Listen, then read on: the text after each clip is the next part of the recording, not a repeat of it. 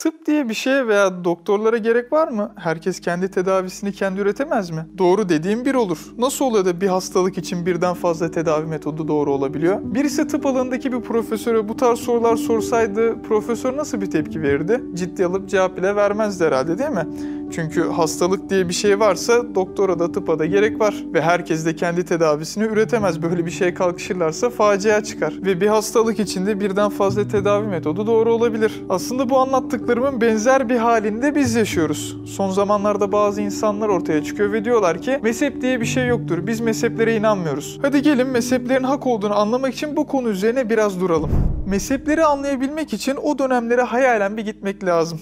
Mesela Hicri 120. yıl olsun nereye gidelim? Küfe şehrine. Bakıyoruz ki herkes dinini yaşamaya çalışıyor ve hayatın her safhasında dinin kurallarına ciddi önem gösteriliyor. Tabi bundan dolayı da dini yaşam konusunda sürekli akla gelen sorular var. Bu günah mıdır? Bu helal midir? Bu caiz midir? E böyle bir şey geçti aramızda. Kimin ne yapması gerekiyor? Nasıl bir hüküm olacak? Namazda şunu yaşadım ne yapmam lazım? İşte şu namazı bozar mı? Bu abdeste engel mi? Vesaire vesaire derken yüzlerce çeşit fıkhi soru giriyor ortaya. Ne olacak peki? Nereden bilecek? bu insanlar? Dini en iyi bilenlere soralım diyecekler değil mi? Etraflarında yardımcı olacak birçok imam var ve sorularında onlara soruyorlar ki bu da gayet normal bir şey. İşte İmam-ı Azam Ebu Hanife Hazretleri de o soru sorulanlardan birisi. Peki soru geldikten sonra ne yapacak? Kur'an'ı ve Kur'an'ı en iyi anlayan zatın, Peygamber Aleyhisselatü Vesselam'ın uygulamalarına bakacak. Bütün bilgileri topluyor. Meseleyi ya ayette buluyor ya hadiste buluyor. Bazen de bakıyor metinde çok ucu açık bir tabir kullanılmış. Yani birden fazla hükme varılabilir. Burada ne olacak peki? Kendi metoduyla kıyaslıyor ve en sonunda hükmü söylüyor. Buna da biz içtihat diyoruz. İnsanlar sorularını sordukça, cevaplarını aldıkça ve bu hükümleri uyguladıkça bu fetvalar gittikçe insanlara yayılıyor. Bu mecburi bir şey. Düşünsenize o dönemde birçok Müslüman olan kişi var. Onların da akıllarına aynı sorular takılıyor. Adama ne diyeceğiz? Yani kardeşim Kur'an'a bak e artık ne anlarsan mı diyeceğiz? Elbette hayır. Burada İmam-ı Azam var ama sonuçta bugüne bugün sen de Müslümansın. Kendin bul hükmünü mü denilecek? Böyle denilmesi mümkün değil. Ya bütün ömrünü aklına gelen her soruda hüküm aramakla geçirecek ki geçirse de bu meseleleri halledemez. Ya da İmam-ı Azam'ın talebelerinden, öğrencilerinden birine gidecek ve ona sorumlu olduğu şeyleri söyleyecekler ve onlarla alakalı hükümleri bildirecekler. Mesele de pratik bir şekilde halledilecek. İşte mantık gereği insanlar ikinci şıkkı seçe seçe o mezhep imamının kullandığı içtihat metodu yayılıyor, yayılıyor ve insanlar ona uyuyor. Bir mezhep haline geliyor. Yani bunlara da Hanefi, Şafi gibi isimler veriliyor. Yoksa mezhep imamlarının, müştehid imamların hadi beyler beni takip edin diye bir amacı gayesi var mı? Yok. İçtihat ederken tek amaçları şu. Rabbimiz bu konuda ne yapmamızı istiyor? Her meselede bunu anlamak. İşte içtihat bu demek oluyor. Her mezhep imamının da farklı bir içtihat metodu var. Hepsi de mantıklı. Herhangi birisine yanlış diyemiyorsun. Ek olarak biz bu içtihat meselesini ilk defa İmam-ı Azam'dan, İmam Malik'ten, Ahmet bin Hanbel'den görmüyoruz. Sahabe döneminde bile bu var. Hani sahabelerin yüzden fazlası müçtehit. Hatta bu sahabelerden yedisi o kadar ön plana çıkıyor ki kendilerine fukaha-i seb'a denilmiş. Yani verdikleri fetvalar, hükümler kitap oluşturacak kadar fazla. Kısacası mezhepler İslamiyet'in başından beri uygulanan temel bir gerekliliği.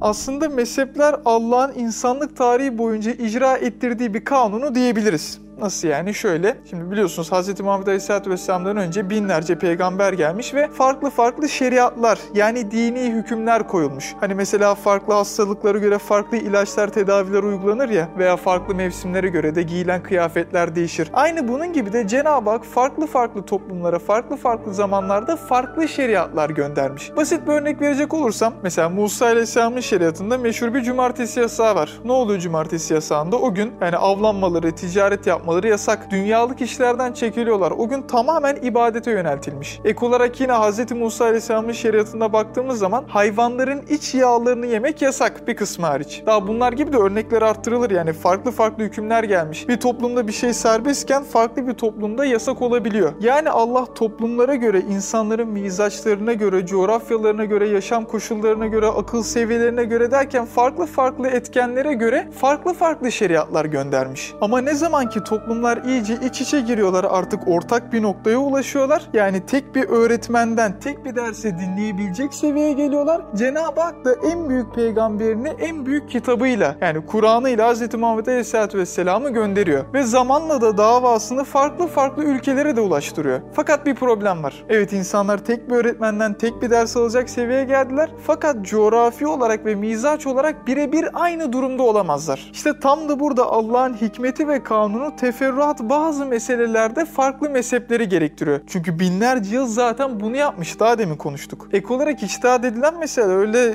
Kur'an'da net bir şekilde hüküm koyulmuş meseleler değil. Yani dinde ucu açık bırakılan bazı meselelerde içtihat ediliyor. Mesela karşı cinse temas abdesti bozar mı bozmaz mı? Şimdi Şafii mezhebi takva yönünü ele alıyor. Diyor ki bozulur. Hanefi mezhebi ruhsat yönünü ele alıyor. Diyor ki bozulmaz. Şimdi baktığımız zaman Şafiler genel manada merkezi olmayan bölgelerde yaşıyorlar. Bundan dolayı da mahremiyete azami dikkat gerekiyor. Şafii mezhebi diyor ki uzak dur, abdestin bozulur. Ama Hanefi mezhebine bakıyorsun, onlar tam tersine merkezi olan bölgelerde yaşıyorlar. E böyle bir toplumda da kazayla yanlışlıkla karşı cinse temas ihtimali yüksek. Bu yüzden Hanefi mezhebi ruhsat tarafını tercih ediyor ve diyor ki abdestin bozulmaz. Daha da örnekler arttırılır ki İmam Şahrani bunları Mizanül Kübra eserinde uzun uzun açıklamış. Şimdi mezhepte şüpheye düşen kişinin kendine bir kere şu soruyu bir sorması gerekiyor. Allah bu sorunun sorulacağını bilmiyor mu? Şüphesiz biliyor. Madem Kur'an'ı ve peygamberi o göndermiş ve insanları da bütün özellikleriyle o yaratmış, elbette bu soruların sorulacağını da mezheplerin kurulacağını da biliyor. Ki her şeyi geçtim geleceği de biliyor zaten. İşte buna rağmen bu tarz meselelerin ucunu açık bırakmayı bırakmamaya tercih etmiş. O zaman anlıyoruz ki bizim dini kolayca yaşayabilmemiz için teferruat bazı konularda farklı hükümler çıkmasına müsaade etmiş. Yani hiç şüphesiz bu fıkhi mezhepler onun rızası dairesinde gerçekleşen bir şey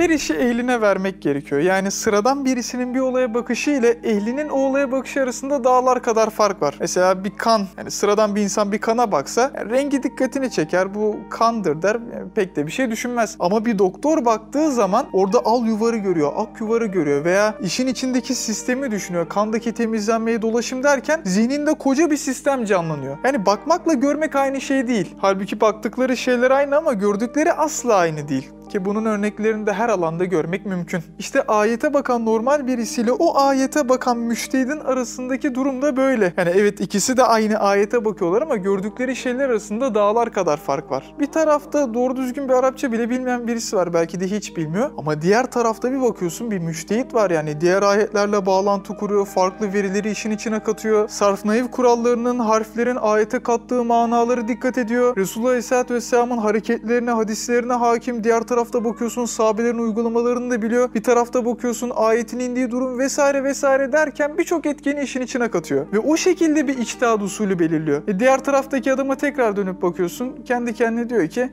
e böyle yapalım o zaman diyor. Yani e, komedi yani o adamın durumu anlatabiliyor muyum? Başka bir şey değil. Bir de fark ettiyseniz bu iki insan arasında şöyle bir fark var. Birisi ilme dayanarak diyor ki mezhepler haktır, metotlar şöyledir. İşte elimizdeki veriler bunlar vesaire vesaire. İlmi katarak konuşuyor. Diğer tarafa bakıyorsun mezhep bana mantıklı gelmiyor diyor. Yani birisi ilme dayanarak konuşurken diğeri bilmemesine dayanarak konuşuyor. Aslında bu bile hangisinin mantıklı olduğunu anlama konusunda yeterli. Yani ben şunu da çok merak ediyorum. Mesela bu mezhepleri inkar eden arkadaşlar biz İmam Mali, İmam Şafii coğrafyayı bıraksak bize ne sunacaklar? Nasıl bir alternatif koyacaklar ortaya? O müçtehit imamlarımızın çözdükleri içtihadi meselelerden hangilerini cevaplayabilecekler? Cenazeden ticarete kadar, evlilik müessesesinden tarıma kadar, ibadetlerden hukuk meselelerine kadar incelenebilecek binlerce mesele var. Hangilerine hüküm verecekler, hangilerine bakacaklar? Tarihte bakıyorsun nice alimler gelmiş, ciltlerce kitaplar yazmışlar ama içtihada girememişler. Yani bir mezhep imamına tabi olmuşlar. Mesela İmam İbn Abidin bakıyorsun fıkıh konusunda yani ihtisası farklı bir alan da değil.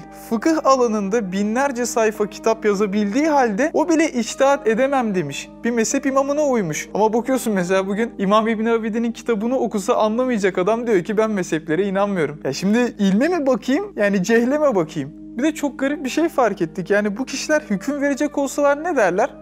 Haram helal. E fıkıhta sadece bunlar yok ki birçok farklı hüküm var. Yani bakıyorsun mübah, tahrimen mekruh, tenzihen mekruh, takriri sünnet, sünneti müekkede, sünneti gayri müekkede, vacip, farzı, aynı farzı kifaye, haramli aynihi, haramli gayri derken birçok farklı hüküm giriyor araya. Yani daha saymaya gerek var mı? Ki ben bu insanların bu tabirlerin hepsinin ne anlama geldiğini ve onlara neden bu ismin verildiğini bildiklerini bile zannetmiyorum. Mezheplere ihtiyaç duymayan o sözüm ona alim arkadaşlar e, bence bunu bir düşünsünler. Yani oturulan yerden konuşmak biraz kolay oluyor.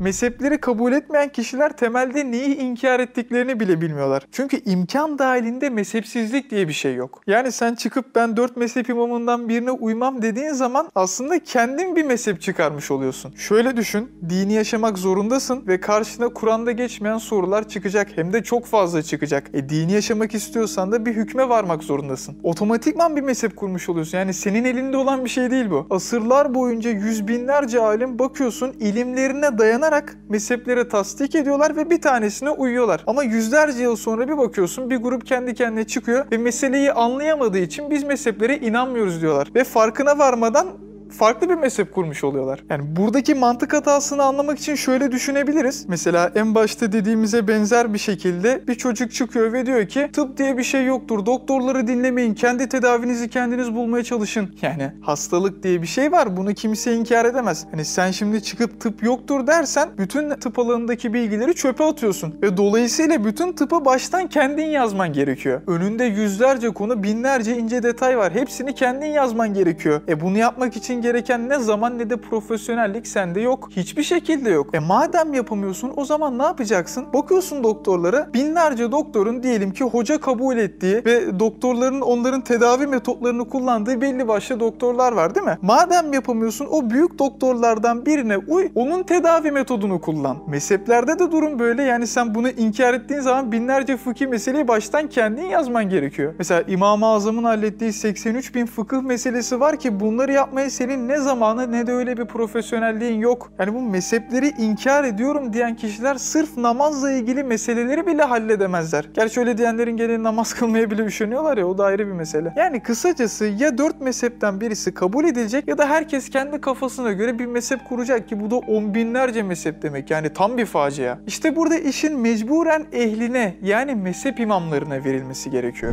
Tarihe baktığımız zaman her dönemde, her asırda bir fikir revaç buluyor. Ama bir bakıyorsun bir sonraki asırda belki de asırı bile görmeden revaçtan kalkıyor, benimsenmiyor. İşte bu mezhepleri inkar edelim diyenler de koca İslam tarihinde toplasan 100 yılı bile kaplamıyor. Yani sadece son yıllarda rastlıyoruz ve revaçta da değil açıkçası. Birkaç grubun öyle cahilane kendince bir itirazı. Yani her gerçek dışı fikir gibi o da 20-30 yıla kalmaz tarihe karışacaktır. Ama İmam-ı Azam gibi zatlar bizim için hallettikleri meselelerden dolayı o taşın altına girmelerinden dolayı daima rahmetli anılacaktır. Bir sonraki videoda görüşmek üzere.